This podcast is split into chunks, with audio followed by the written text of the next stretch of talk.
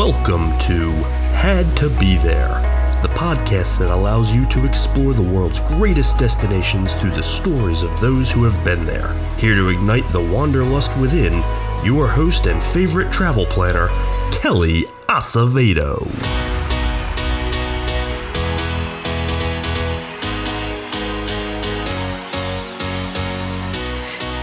Namaste, and welcome back to the Had to Be There podcast. I am your host, Kelly, and this is episode 61. In today's episode, we will be speaking with a pretty extraordinary woman. After a successful career in education, Patti Lefkos kicked off her retirement by attending journalism school at the age of 60. Since then, she's been traveling the world and changing the lives of people in it. I really can't wait for you guys to meet her. But before we jump into that conversation, thank you uh, for everybody who has been leaving reviews in all the places Google, Podchaser, uh, Listen Notes, Apple Podcasts, Spotify ratings. I so appreciate it.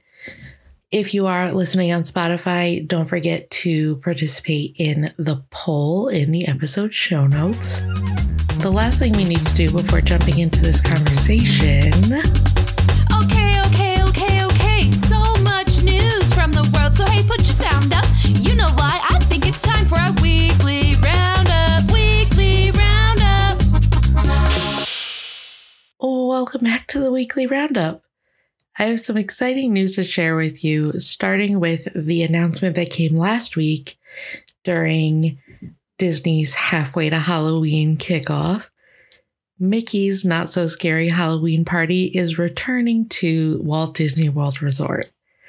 This spooky event will feature spellbinding entertainment, delicious themed food and beverage, and of course, your favorite Disney characters dressed in their Halloween best guests of select Disney Resort hotels, the Walt Disney World Swan and Dolphin hotels, and Shades of Green can purchase tickets for the event starting April 27th.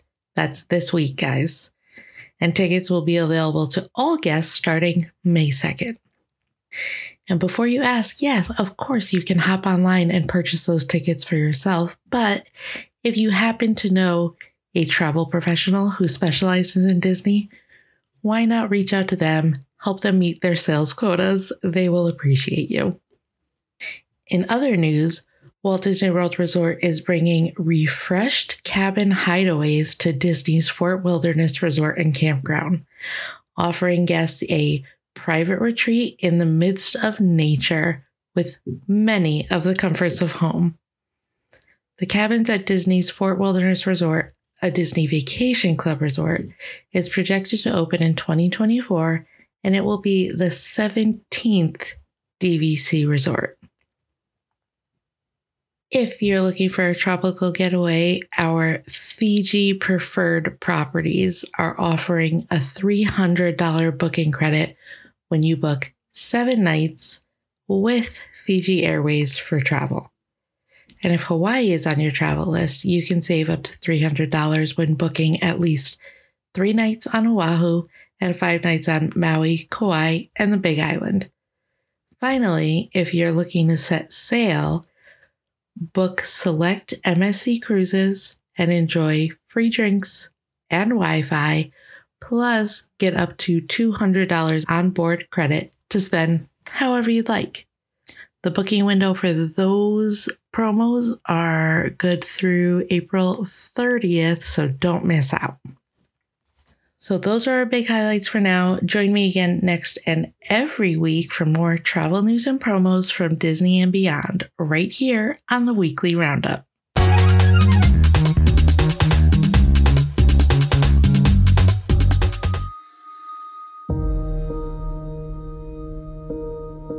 Prepare to embark on an epic adventure to a land of majestic peaks and awe inspiring natural wonders. A place where the air is thin and the spirits soar high. Welcome to a world of untold beauty and breathtaking vistas, where ancient temples and monasteries meet modern cities and bustling bazaars. Join us on an adventure to a land of mystery and magic, where tradition and spirituality are intertwined in a tapestry of colors and sounds. From the snow capped peaks of Thebes Mountains to the lush jungles of the lowlands, this is a destination that will take your breath away at every turn. Fasten your seatbelts and get ready for the ride of a lifetime as we explore the wonders within together. This is Nepal.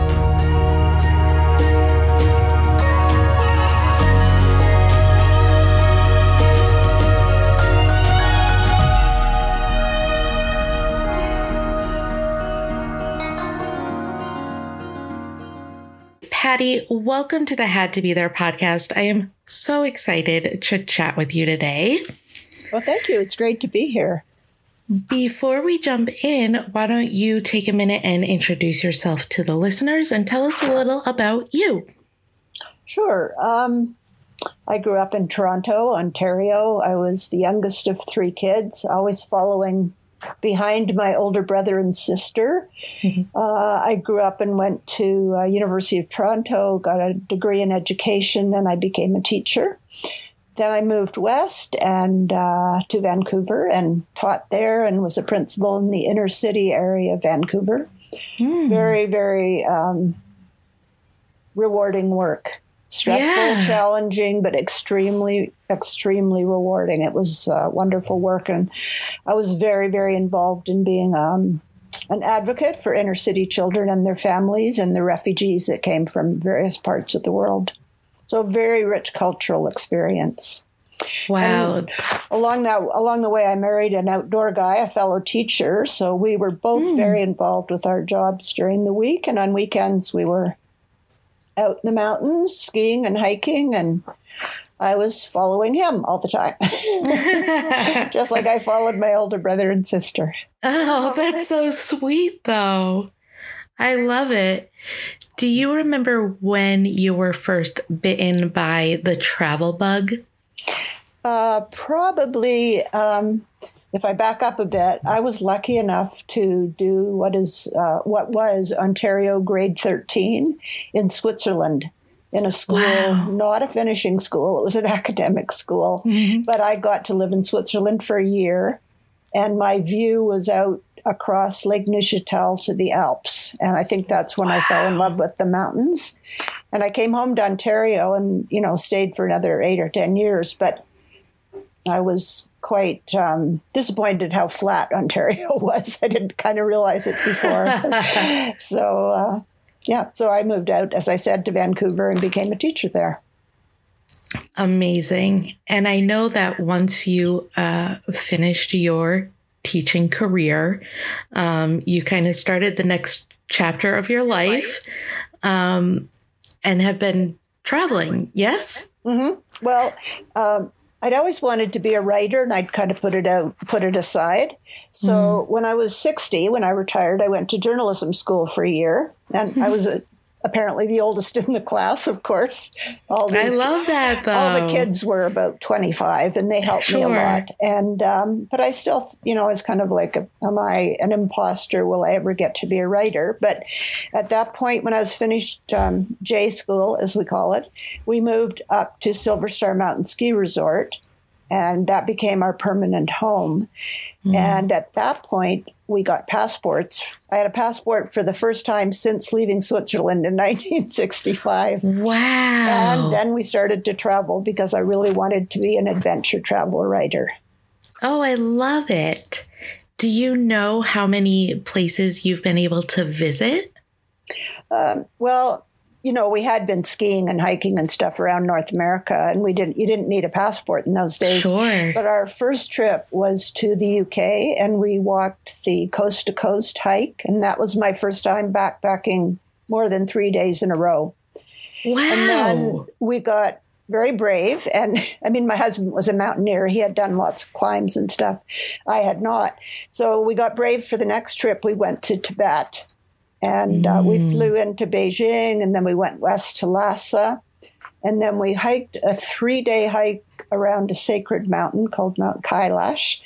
And the high point of going over the high pass called Drolma La was 19,600 feet. and that that was my first time at altitude. Oh my But you know, we went very very slowly, and I was fine. Uh, we were both fine.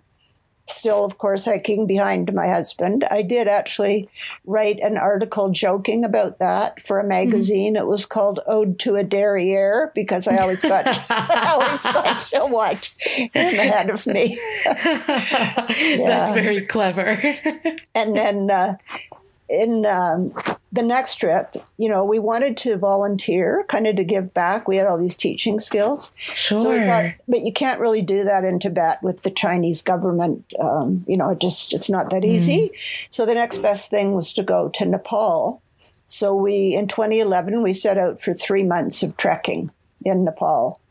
wow. And And, again, that's the story you're going to share with us today, yes, right? That's how it started. Yeah. Amazing. So now at this point, if you don't mind me asking, when you start this planning for this trip to Nepal, how old were you guys? Um, I was 65 and Barry was 64. I married a, young, a younger man. He's a year younger. right. Yeah. wow. And what drew you to this region? What was it about this specific region that you were like, yes, we want to do this, but this is where we want to do it? Um, well, the mountains, of course. And there's some of them, you know, the Himalaya are the most famous mountains in the world. sure. Um, and the culture. We had loved the Tibetan and the Tibetan people we'd met, and the Nepali people are kind of the next closest to that. Sure. and that culture. Um, Nepal is 80% Hindi, Hindu, but 20% Buddhist. And we love the Buddhist culture and Yeah. had heard the Dalai Lama speak several times. And I, we'd read a lot of his stuff. So Wow. that all came together, I guess. Yeah. Amazing. So tell me all about this experience. This had to be there experience that you had. Well, first of all, we had this three months of trekking in Nepal, which was wonderful. And then we came home and we thought, okay, the next trip, we're going to go back to uh, volunteer at the village that um, where our porter and our guide were from because we'd heard a lot about their families and their village, and we thought we could go and teach in their school. And we were getting kind of planning, getting ready to leave in 2014. And my husband Barry ruptured his Achilles tendon. No. And so, of course, he couldn't go. And you know, my my father was not too well. My sister had been diagnosed with early onset dementia, and one of my mm. best friends had cancer. She beat it, but I thought, you know, if I don't go now, I might never go because I might be next. You know, at that Oh, point, I was almost sixty-eight at that point. wow. And so I went. And those, I went by myself. wow. I, I asked for the same guide. And, you know, we'd become really good friends over that first three months. And I mm-hmm. trusted him and I trusted the trekking company. So I said, I'll go as long as Raj is outside the airport to meet me. and the dear boy was. And we went off. And those, the, those three months changed my life. wow. There were really three inc- main incidents that triggered it all. I volunteered in their village, you know, and uh, teaching, which was very interesting, very different from our teaching, but you know, it was it was tough, but I did it. And at the last day, they took me to a village where that had received no help from the outside, and I was the first foreigner to visit the village because it's way off the trekking routes. It's not even on the map; you can't find it. And those people welcomed me heartily, and they asked if I would help them build a school. The Had to Be There podcast is brought to you by Vacations by Kelly, where your host becomes your travel agent. As a proud affiliate of Academy Travel, Kelly specializes in Disney destinations and can help with all non Disney excursions worldwide as well. When you book with Kelly, you're getting much more than a travel agent. You're getting a personalized concierge level travel partner. And the best part? Her services are completely free. It's true. So when you're ready to make your next travel dream a reality, Vacations by Kelly is ready to make it happen. Visit hadtobethere.net slash vacations to get started. And I Oh. thought they must think all Westerners are rich. You know, what what can I possibly do? And I left feeling like a real imposter that I'd Oh. led them on to think I could possibly help. But then uh, Raj and I went trekking in an area called Upper Mustang for a month, and it's fairly high altitude toward the Tibet border in the north of Nepal. And I met a wonderful monk there who was the head of a school in a village called Chaucer. And it was like talking to a colleague principal. We just chatted about education and what we can do for kids that can't afford education. And he really encouraged me that I probably could make a difference for the children in that village that had asked for my help. And then on the way home of the trek, um, about five days before getting back to the airport to come back to Canada, Raj and I took a route that he had not taken before, and we went to find this really uh, remote cave monastery. And you had to go down a long valley and turn along a river and up many, many, many steps up a cliff. And we went inside and found three giant Buddhas.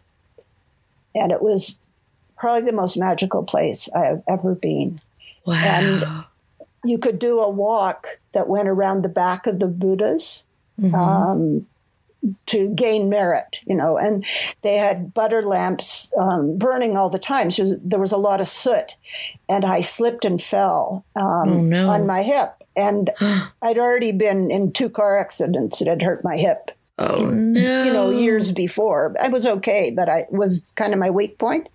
Mm. But and we still had four more days to trek out of there. Oh my But, you know, goodness. I made it out, and I uh, that strength really stayed with me. And when I put all those things together, I arrived a different person back in Vancouver. I was more confident in myself, uh, more an equal partner in our relationship. Um, Mm. yeah, and so I started a nonprofit to, you know, raise money to build a school. I joined my local Rotary Club and they got on board. And we built a school that now has 350 students, kindergarten to grade 10. Oh, I just got So, uh, goosebumps all over my entire body. yeah and and i gained enough confidence too that i wrote a book about it and that's my first book nepal one day at a time and it's uh, one woman's quest to teach trek and build a school in the remote himalaya and uh, it darned if it doesn't sell really well and um, what i Wow. wanted to do was inspire people probably you know more older women to get out there and do stuff like go past your comfort zone. Yes, you might be uncomfortable and yes, you Right. might fall and these things happen, but that you can make a big difference, you know, if you do that and you join with others. And then yeah. people would ask, So, how'd you get to be that kind of person that would do that? Yeah. And so I wrote my second book, which is called Grounded by Granite. And it's about growing up on a remote island in Ontario, you know, fairly close to Toronto, where I spent all my summers as a kid. Um, learning to paddle and row and swim and be an outdoor kid. And it wasn't, it was more like jumping out of your comfort zone as well, because it certainly, we didn't have electricity there until I was 13 and it was on an you know it was on an island so you had to get out there by canoe or rowboat Sure. yeah so we learned all these skills which i took for granted for years i thought everybody knew how to row a boat and paddle a Right. canoe but apparently they don't anyhow so yeah that trip really really changed my life yeah That's really incredible. And honestly, that's such a uh, teacher move. Like, I have so many friends who are teachers, and they just they don't see anything as being impossible. Um, you know, they see a problem and this is what we're going to do. And I don't know how we're going to do it, but darn if they don't. I know, I know. I've worked with some fabulous teachers, particularly in the inner city schools, you know, where you have so many children that don't speak English and they're, and they're having a difficult time. A lot of them live in poverty and, Mhm. you know, they just raise those kids up. They're pretty amazing. Yeah. Wow. That's I the whole your whole story is just so inspiring and empowering. I feel like Oh, I could go you. and like take on the world right now.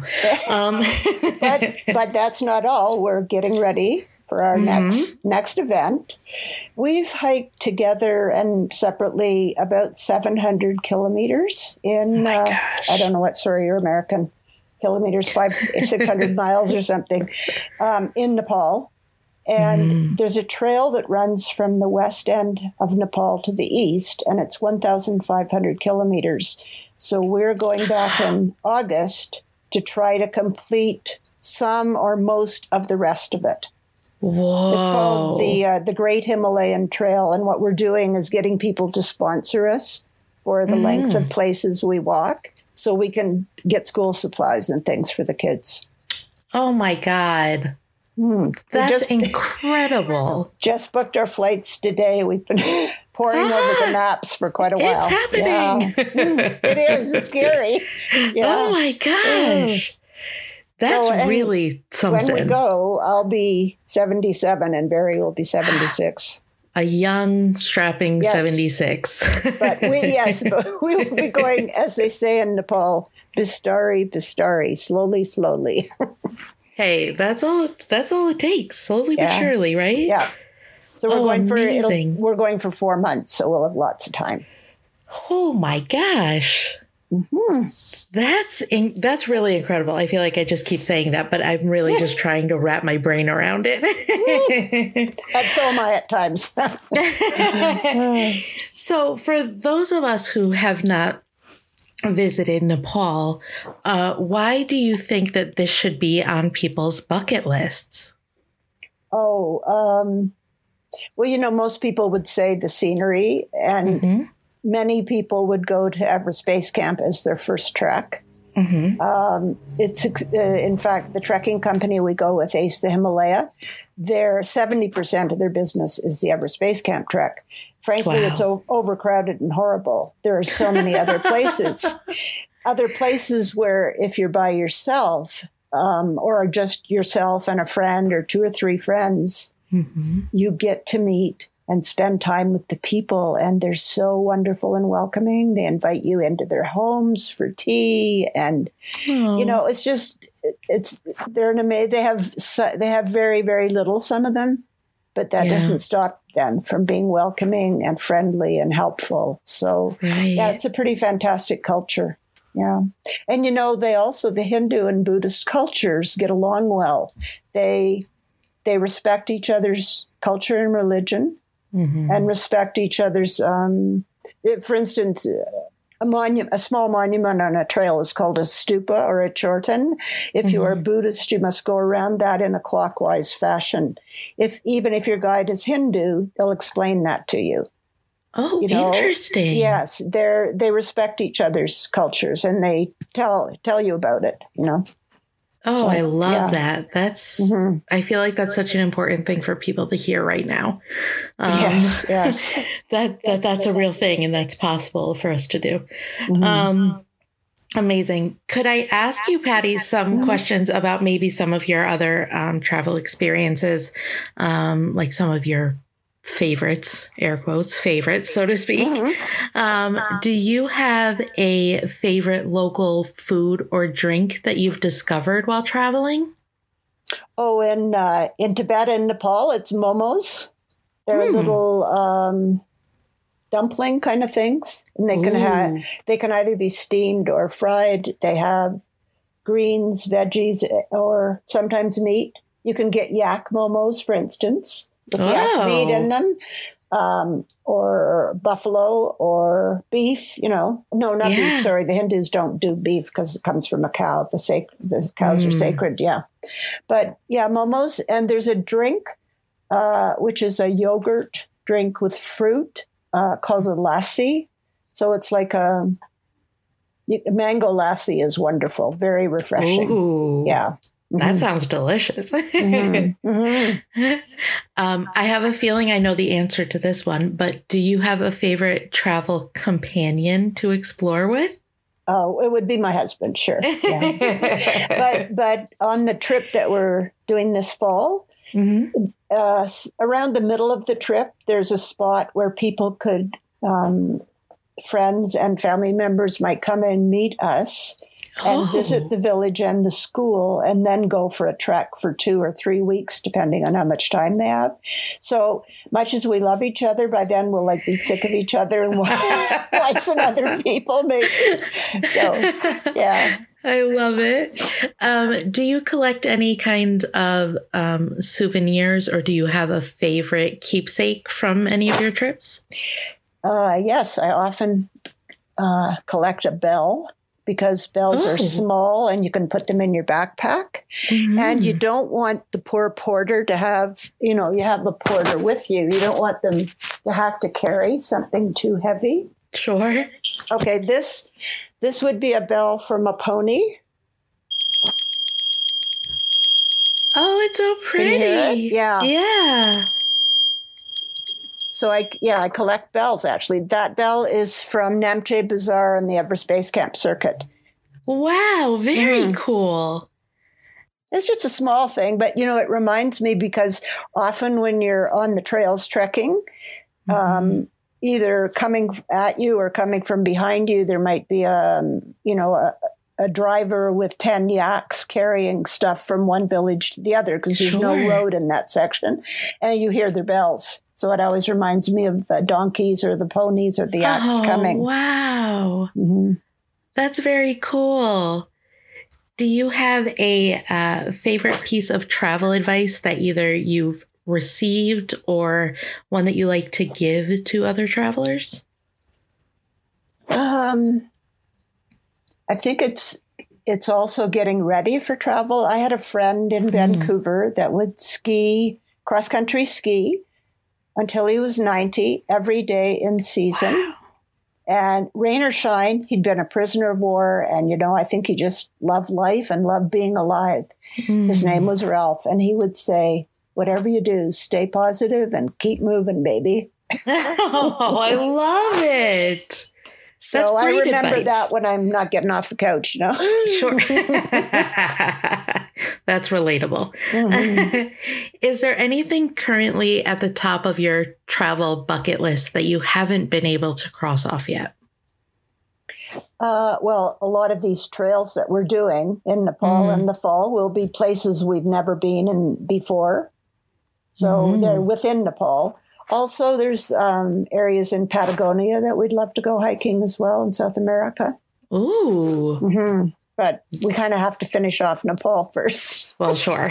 Yeah, yeah. Understandable. That's amazing. Patti, this has been such an incredible conversation. I'm so glad that we connected. If people want to find you or sponsor part of your upcoming trek or uh, buy school supplies for your school in Nepal, how can we get in touch with you? Where can we find you? Uh, you can find me on my website, which is uh, www.patti, P-A-T-T-I, Shales, S S H A L E S, Lefkos, L E F K O S. So pattishalesLefkos.com.